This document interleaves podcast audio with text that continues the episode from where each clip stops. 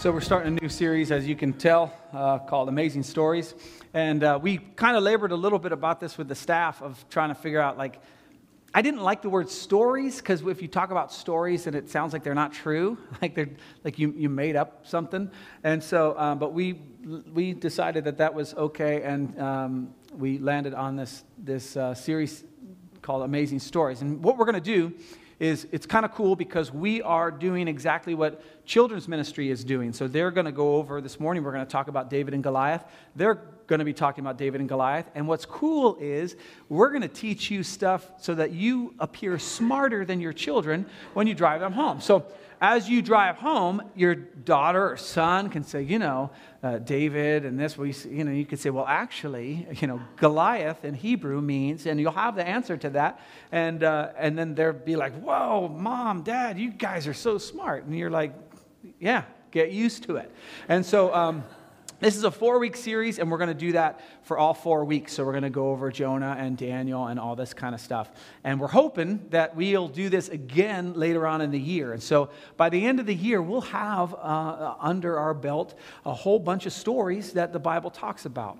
And the Bible, really, when you look at it, the, the whole overarching thing of the Bible is that it's God's story.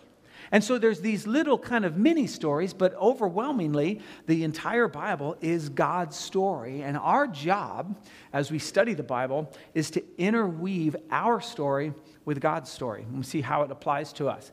And so this morning, we're going to do something a little different. We're going to, uh, I don't know if you ever watch um, wrestling. Um, but uh, professional wrestling, it, it, there's this thing, you know, you got these teams, and so the one person will tap the other guy and then they can come in the ring. So I've officially tapped Bob and he's going to come up and talk to us. Looking at today has been really important to me David and Goliath. Um, you know, when I first, some of you guys know that part of my story was I taught college for a while, and the first opportunity I had to teach was in 1st and 2nd Samuel. The David and Goliath story is in 1st Samuel, it's chapter 17. And when I was asked to teach that class, most of what I knew about 1st and 2nd Samuel was that it was in the Bible, and that the David and Goliath story was there, and that it was a, a fun story. And, but I thought it was kind of a kid's story. And the reason was, is my son was three at a time. And so I spent at least eight times a day, every day. Because, you know, when you're three, if something is good once, it's better eight times or nine times. And so I was well aware of the fact that Goliath was a giant pickle and the Philistines were peas and that David was a small piece of asparagus. I knew this. But this didn't seem like something that was worthy of scholarly attention. You know, I mean, Romans, Ephesians is the case. But what I found out, and have found out over the last couple decades, is that what we often dismissively call stories are some of the most profound parts of the Bible. And in fact, I would suggest that the passage we're looking at today, and we are just going to scratch the top of what's going on in this story, that this is actually way more subtle and demands much more of us and rewards much more of us as readers, as listeners, than the densest parts of Romans do. Okay? So, John and I are going to be splitting this up, and, and generally, what I'm going to do as we go along the uh, at the beginning is to just underline this basic fact that the authors of the Bible like you, respect you, and think you're smart. And so, what it means is the Bible is worth slowing down and paying attention to. You know, there's some movies that if you really try to concentrate on them, there's really nothing to concentrate on. It's just kind of there. You watch it, you're done, you move on. A lot of TVs like that. And there's a lot of books that are like that. But these stories of the Bible are not like that. Every time you read them, and the more you slow down and pay attention to them, the more that's there. And so, my job in what we're doing here is basically to show you a couple things. What the passage assumes that we know. You know, anytime you tell a joke, anytime you tell a story, there's stuff that you just assume your audience knows. You know, if we talk about the Super Bowl today, as inevitably John will because you have to, you're required to, he's not going to say the Super Bowl is the championship of the National Football League, a professional football, and, and have to define all that. We figure you know what you're talking about in the NFL. And there's a lot of stuff that's like that in the Bible, and what makes it hard sometimes is that it was written thousands of years ago in a culture that's very different than ours. So we're going to make some of that clear. And the other part is I'm going to try to point out to you what the writers want us to notice and what they want us to feel. If you slow down and pay attention to it, the very way that the biblical writers use their language is artful and powerful. They're not just doing a just the facts, ma'am, but these are carefully constructed stories. That these are genuinely good literature. They're not just literature, but they're genuinely good literature. And if we slow down, we could see the stuff that acts almost like a soundtrack or cinematography in the story. Okay? So, here we go. We begin, since we're already using terms like this, this is the exposition section of the David and Goliath story. We're getting the basic setting.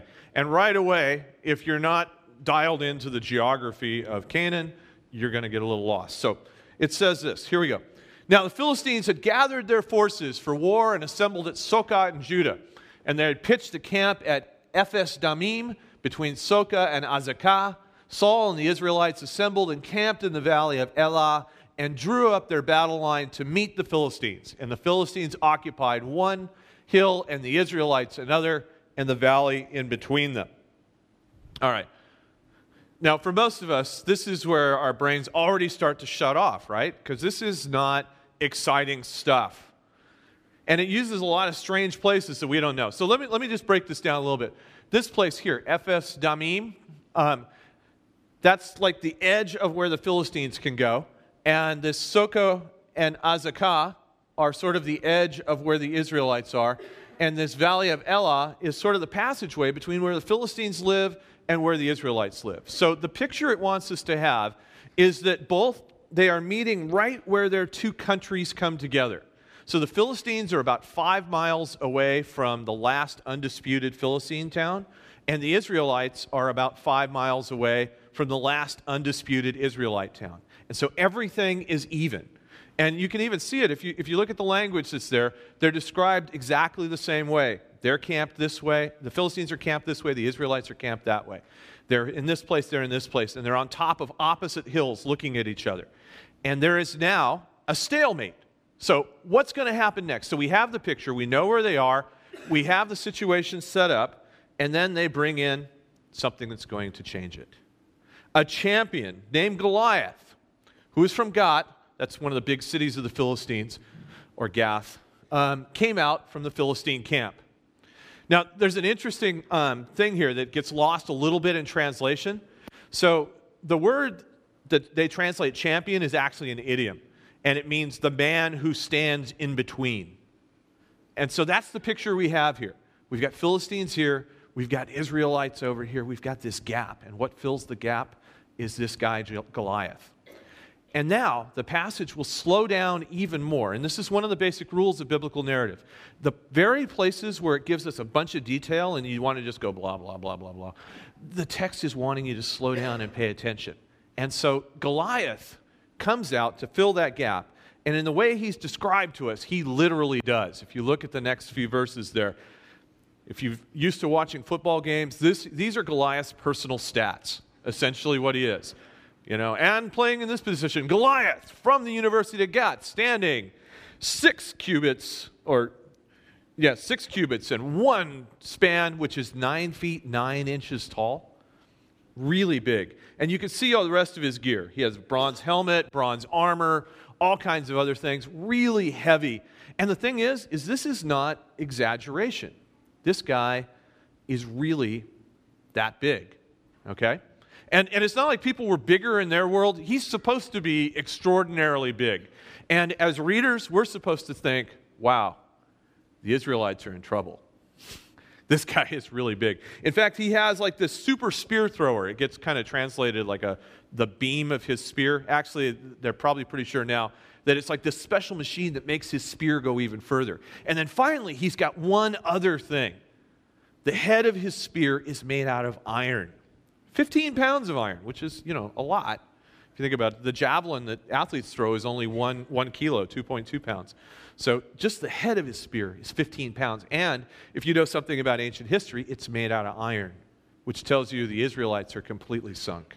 The Philistines, they've made the jump to the Iron Age. The, the Israelites are still stuck in the Bronze Age. There is no way they can win against somebody like this. So then, Goliath comes out, and he knows that more powerful than weapons are words very often. And so he comes out and gives a very carefully crafted speech to the Israelites. He says this He comes out and shouts to the ranks of Israel, a military term, to the mili- guys lined up. Why do you come out and line up for battle? Am I not a Philistine and are you not the servants of Saul? Choose a man and have him come down to me. If he's able to fight and kill me, we will become your subjects. But if I overcome him and kill him, you will become our subjects and serve us. And then the Philistines said, This day I defy the armies of Israel. Give me a man and let us fight each other. Now, that sounds like basic, kind of rough guy trash talk, right? And part of what he's doing here is this is called um, combat by champion. It was a way to preserve armies. Instead of having this army fight this army, that was something that was common in the ancient world, is you would send guys out to fight each other. But this is a rather elaborate plan, yeah? And what you will notice if you read 1st and 2nd Samuel over time, and just generally in the Bible, that whenever people are making elaborate plans, especially elaborate plans that don't involve God, they never work out. And those of you guys that have read this story before, you know the David and Goliath story, you know that this is not how it ends up, right? That this elaborate plan that they make doesn't work out. Later on in the story, when David's trying to meet up with Jonathan, Saul's son, they have all this whole thing. You shoot arrows this way, and, and if you do this, and I'll come out at this time. And it, it takes like two paragraphs to describe, and then when they finally get to the time, none of it works, and they just go out and talk to each other. Or you might remember later on when David um, gets in trouble with Bathsheba and Uriah and has Uriah murdered. And he has this very elaborate plan to try to cover up his sin. Doesn't work. So we're already primed to know that this isn't going to work. But there's a couple other things that Goliath's doing here that I want to point out to you. One of them is notice it's almost what he's not saying is the power of it rather than what he's saying. He's not calling them names, he's issuing a challenge but he's issuing a challenge in the way that is going to be completely demoralizing to them. We've just seen his stats. We know, we know that if any Israelite goes toe to toe with Goliath, there is no possible way that they could win. The other thing is, is he says, keep sending me a man, choose a man. See, Goliath knows Israel's history really well, and he knows that just a few years before, Israel had chosen to have a human king rather than God. And that human king's name was Saul. And Saul was chosen because he was a great warrior. In fact, it says Saul is essentially Israel's Goliath. Saul was uh, head and shoulders above everybody else in Israel. So that as Goliath is calling out, Send me a man, he's really calling out Israel's king who's not coming. And then notice one other thing that Goliath is doing, or he's doing something else too he's, he's actually remembering something out of Israel's history. In 1 Samuel 8, after Israel asked for a king, Samuel and the Lord know it's a bad idea, but they let him do it anyway. And chapter 8 of 1 Samuel is a whole series of warnings where Samuel is warning the people that the king will take from you. He'll take your sons, he'll take your daughters, he'll take your stuff to build his whole apparatus. And then at the end, you will be his slaves. Well, here's what's interesting. You know, that word that gets translated um, servants of Saul, the word servant is also the word slave. He says, I am a Philistine. I'm a free man. Who are you guys? You guys are Saul's slaves. He's actually taking their story and turning it back around on them.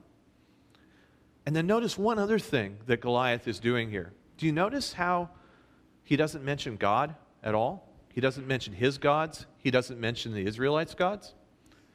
He's doing that on purpose. He's doing that on purpose. He defies the people. And the reason he's doing it is this is exactly the thing that he wants them to have. Notice this is the Israelites' response. It says, On hearing the Philistines' words, Saul and all the Israelites were dismayed and terrified. Now, this is a reasonable response. This guy is nine feet tall. He has an iron headed spear. He's kind of a tough guy. They have no chance against him. But there's something else in the language that the writer used here that is really cool. This is, remember, I said the biblical authors, they like you, respect you, and they think, they're smart, think you're smart. Well, a lot of times the biblical writers don't spell stuff out to us, they leave it for us to make some of the connections. And if you were reading this as a, as a reader, these two words, the one translated, whoops. Okay. Um, the word that's translated dismayed here is the usual word for being afraid, and that shows up all over in the Old Testament. But this other word, terrified, right here, it only shows up five times in the Hebrew Bible. And all of them are with that other word. So it's like a slogan. To be dismayed and terrified is like a slogan, except every time it shows up, twice in Deuteronomy and three times in Joshua, it's part of a negative construction where it says, Don't be, don't be terrified, don't be dismayed. And the reason is because the Lord is with you. That's what you see over and over again. Deuteronomy, you're going to go into a land, it's going to be scary. Joshua, you're going into a land, it's scary. But don't be dismayed, don't be terrified, because the Lord is with you. So, what's missing from here? The Lord is. The Lord is. This is the only time it occurs like this. By implication, what the author's truly trying to show us is that God is absent from this situation. The Israelites are really scared, they're really terrified, mostly because they've forgotten about God. They don't call on him. Goliath is smart enough not to remind them that they're forgetting about their God. And that's why they are in such a difficult situation. And so that's what sets the scene. Philistines over here, Israelites over here, Goliath in between, calling them out. And it ends with kind of a cliffhanger. What's going to happen? How will the Israelites handle this? Will they remember to call on God or not? Will the Israelites produce somebody that can go out and fight Saul? Will they remember their story as well as Goliath has remembered their story and put it to use? That's where it ends up, and that's where it's time to tag. Okay, so that's me uh, with a stick. And that stick is uh, nine feet, nine inches. So this kind of gives you an idea. That's how big Goliath is. Isn't that cool? Now, I win this battle because I'm wearing a Bluetooth uh, in this particular picture. So uh, technologically, I'm a little ahead there. I, I, and that's probably not really a, what he looked like. I don't think Goliath looked like Tom Cruise, but anyway, um, which is what that guy looks like to me. But as Bob was talking about, this idea of being dismayed and terrified. You ever, you ever had that happen to you? You ever have a thing, and maybe you're going through something right now, this week, where you get something in the mail? It's tax season. I'm dismayed and terrified a little bit, right? Uh, you, maybe you're looking at pink slips. Maybe your family member's looking at pink slips. Maybe uh, something's going wrong with a relationship that you're in, and you kind of get stuck in this idea of being dismayed and terrified. Uh, here's the actual verse.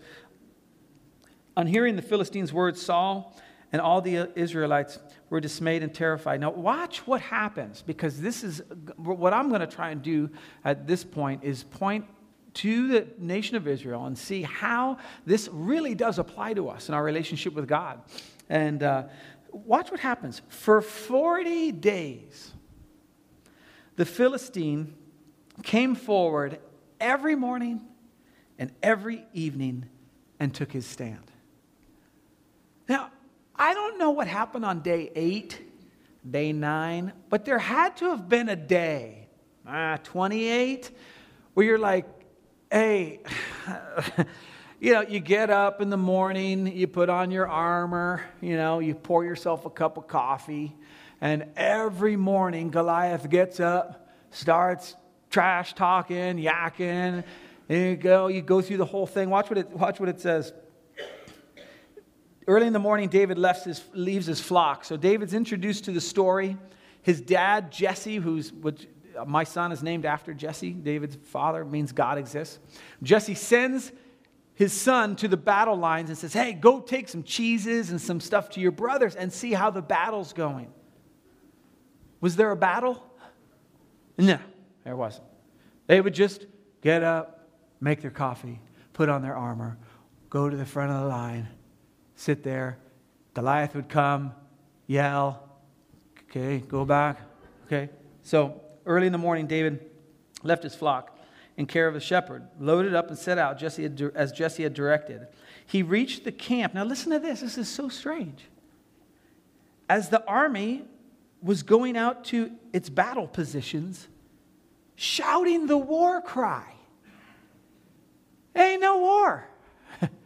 They're just there. Now, I don't know how you get yourself all riled up every morning to shout um, when you know it's gonna, we're on day 32.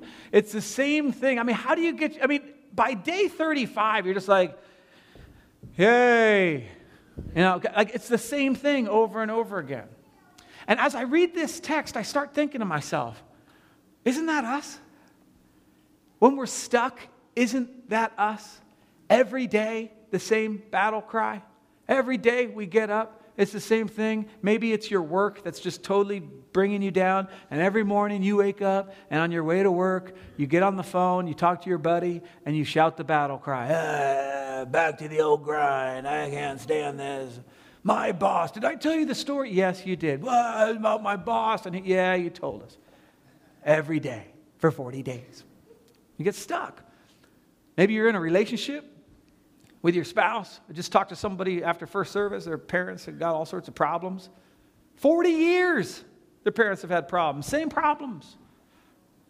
Getting up in the morning, shouting the battle cry. Yeah, you know what your dad did? To, yeah, we heard the story. Heard it for 40 years, we've heard the story.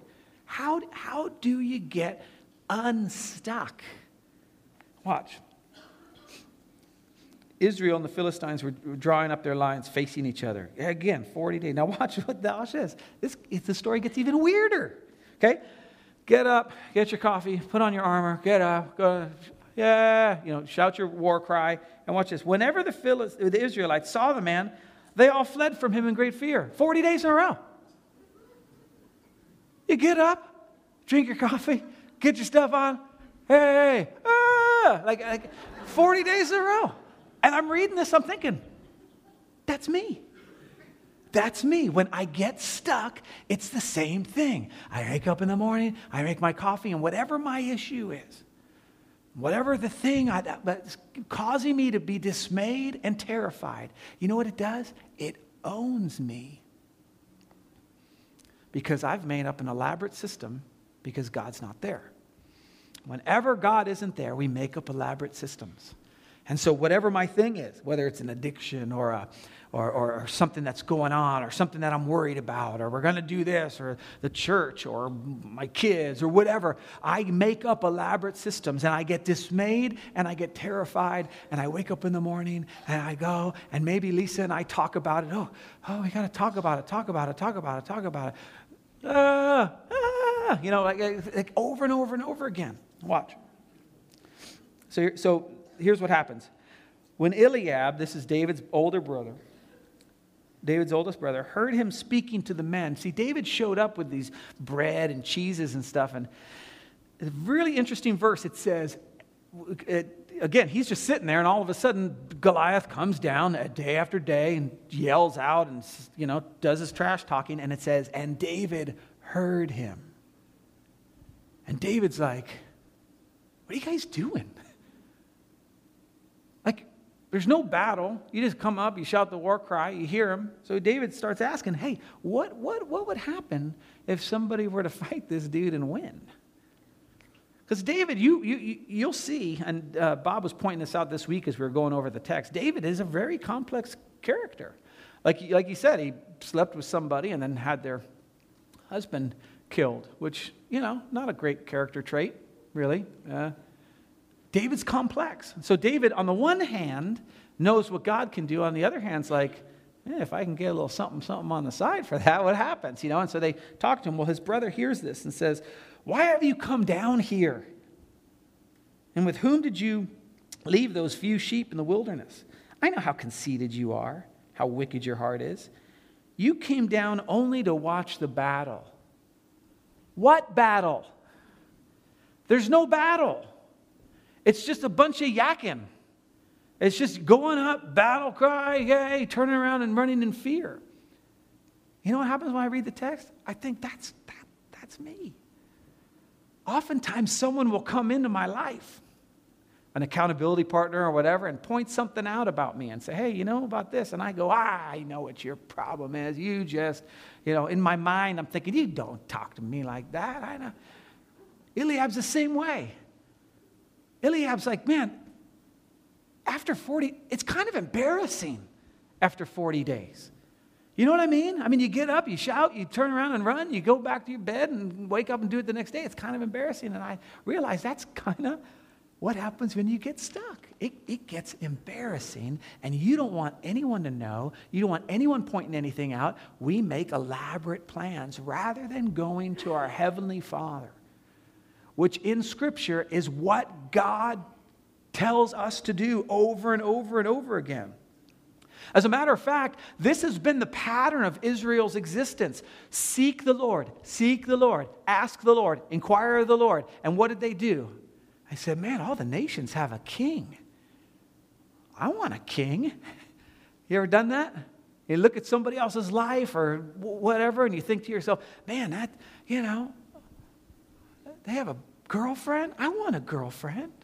You start making up elaborate plans to try to fill a need that maybe God doesn't want filled. You think, man, they, they, they got a nice car. I want a nice car. You start going into debt rather than seeking the Lord. As a matter of fact, as Bob was talking about in chapter 8, um, the people go to God and they say, We want a king. And God, for a couple paragraphs starts talking about everything that's going to happen. Don't do it. Don't go for a king. They're going to make you slaves. They're going to make you pay taxes. Eh? See? Yeah, they're going to take your daughters and your husbands and your wives and all this kind of stuff, and, and he's going to use it for his own thing. And they said, No, we want a king. Now, watch what he says here in 1 Samuel. When that day comes, you want a king? Okay, when that day comes, you will cry out for relief from the king you have chosen. But the Lord will not answer you on that day. You know how they got to the place they're at right now? Running up, doing a battle crying, running back away. It's because they, for, they forgot God. They didn't bring God into the situation. Now, what happens? Well, David shows up and he starts remembering all the things that God had done, has done for him. And this is one of the keys to getting unstuck when you're stuck. Is beginning to look back and see how has God delivered me in the past? Because our temptation is to want to deliver ourselves. So again, if we want something, if we, we, we see somebody's got something and we want it, we tend to go into debt to try and satisfy that want. If, if somebody's got a relationship and we start dreaming about, I want to marry someone, I want this, we tend to rush into a relationship that we wish we hadn't rushed into, maybe. Maybe if you're in school or whatever and you want friends, so oftentimes we, one of the ways we get friends is to talk about other people, and all of a sudden we start running our mouths and uh, gossip starts, and, and we get ourselves into trouble because we don't trust in God. And so that's what, what happens. So what happens is David shows up to Saul, who is taller than everybody else, and he says, Hey, I'll, I'll take care of this dude. I'll take care of it. And what does he do? He remembers his past. He says, When I was, uh, uh, you know, uh, herding sheep or whatever, when I was a shepherd, a bear came and took one of the sheep away. And I went after that bear. And I, gra- I mean, I don't know. David must have been like, you know, I don't know how he did it, but he grabs the bear by the hair and then kills it. And then he does the same thing with a lion. And David says something super interesting. He says, God delivered me from the bear and from the lion. He says, This uncircumcised Philistine, I don't know how he knew that, but this uncircumcised Philistine will be no different than those guys. And I started thinking to myself, you know, this is so key for us to know as we talk about amazing stories, to know God's story and to know our story and marry the two together. One of the ways to get unstuck is to understand God's story, to understand our own story, and figure out how do they come together. So David uh, comes down to the uh, battle line here, and it says um, he starts talking to Goliath. And he says to Goliath, you talk about trash talking. Check this out. This is like uh, Ray Lewis, right? Okay, he says, uh, The day, this day, the Lord will deliver you into my hands. I will strike you down and cut off your head. That's disgusting. But see, David has this confidence not in himself, although he's, he's acted out, you know, he's been faithful. He trusts God. He's doing what the Israelite army should have been doing all along seeking God, finding out from the Lord, what would you have us do? Give us a plan, give us what we, what we need. Instead, they asked for a king, and now they're stuck. He says, I'm going to cut off your head.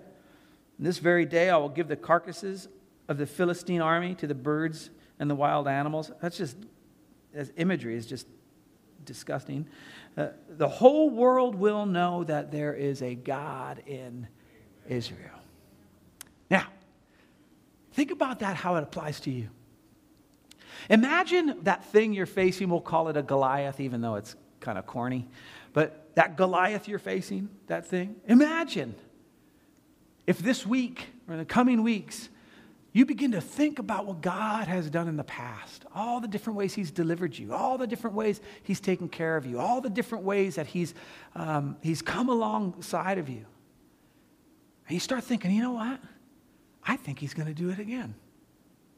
And here's more, even more importantly, he says, uh, the whole world will know that there's a God in Israel, which, again, even the Israelites have forgotten. But then he says this, and all those gathered here will know that it's not by sword or by spear that the Lord saves, for the battle is the Lord's, and he will give all of you into our hands. See, one of the ways I think we get stuck is that we're just so focused on the outward circumstances.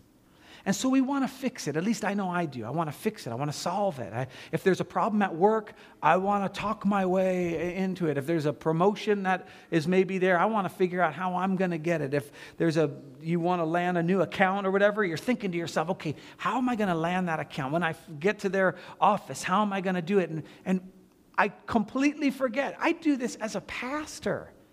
That's how terrible I am. I'll be thinking about something with the church. And because it's church, I'll just think it's spiritual because it's church. And I'll be thinking and planning and talking and reading and doing and all this kind of stuff. And all of a sudden it'll occur to me hey, maybe God's got something to say about what you're planning, what you're doing. Maybe God's going to be the one that delivers you. And I get in the back of my mind, I'm like, nah, I'll read something. I'll see what another pastor did. But see, I think we're all this way. I think all of us get into places in our lives where we get to a place where we get to our battle line, we get up and we go, oh no, look at the size of that thing. And we turn in fear. So David uh, goes over here, and here's, here's the last verse I, I want to share with us, and that hopefully we can kind of keep in the back of our minds this week. It says, So David triumphed over the Philistine with a sling and a stone, without a sword in his hand. He struck down the Philistine and killed him. Exactly like he said he was going to do. And he did cut off his head. And then he carried his head around for a while, which is just disturbing. And he brought it into Jerusalem, but that, you'll have to read that for yourself. But listen, as, um, as Jason comes back up, the question I have for us really is uh, What's your battle line? Where, where, are you stuck? Is it an addiction that you just can't shake? And for years and years and years, you wake up every morning and go, I'm going to I'm gonna get over it today. I'm going to get over it. Nope, today, I'm not going to do that today. And in the evening, you go to bed and go, uh, well, I did it again. Is it a relationship? Like I mentioned that, that, that one guy this morning? Where day after day, you just wake up and you bash your husband or bash your wife, or you tell the same stories over and over and over again. It will not change by just talking. It will not change by every day going up, getting dressed, putting on all your garb, having your sword, and going, Yeah, I, I want it to change. God is going to have to come in and do a work. And the way he does that is by us inviting him to do it and then obeying through humility to say, All right. So for some of you, it might be a phone call this afternoon to find a place that has a recovery meeting. For some of you, it might be calling up and getting some marriage counseling because it's not going to change. For others, it's, it's maybe going to like, like we have that finance class on Wednesday. For some of you, it might be like, look, I've got to get control of my finances. We wake up every morning, I'm not going to overspend. I'm not going to overspend. Ooh, look at those shoes, right? God wants us to do something different.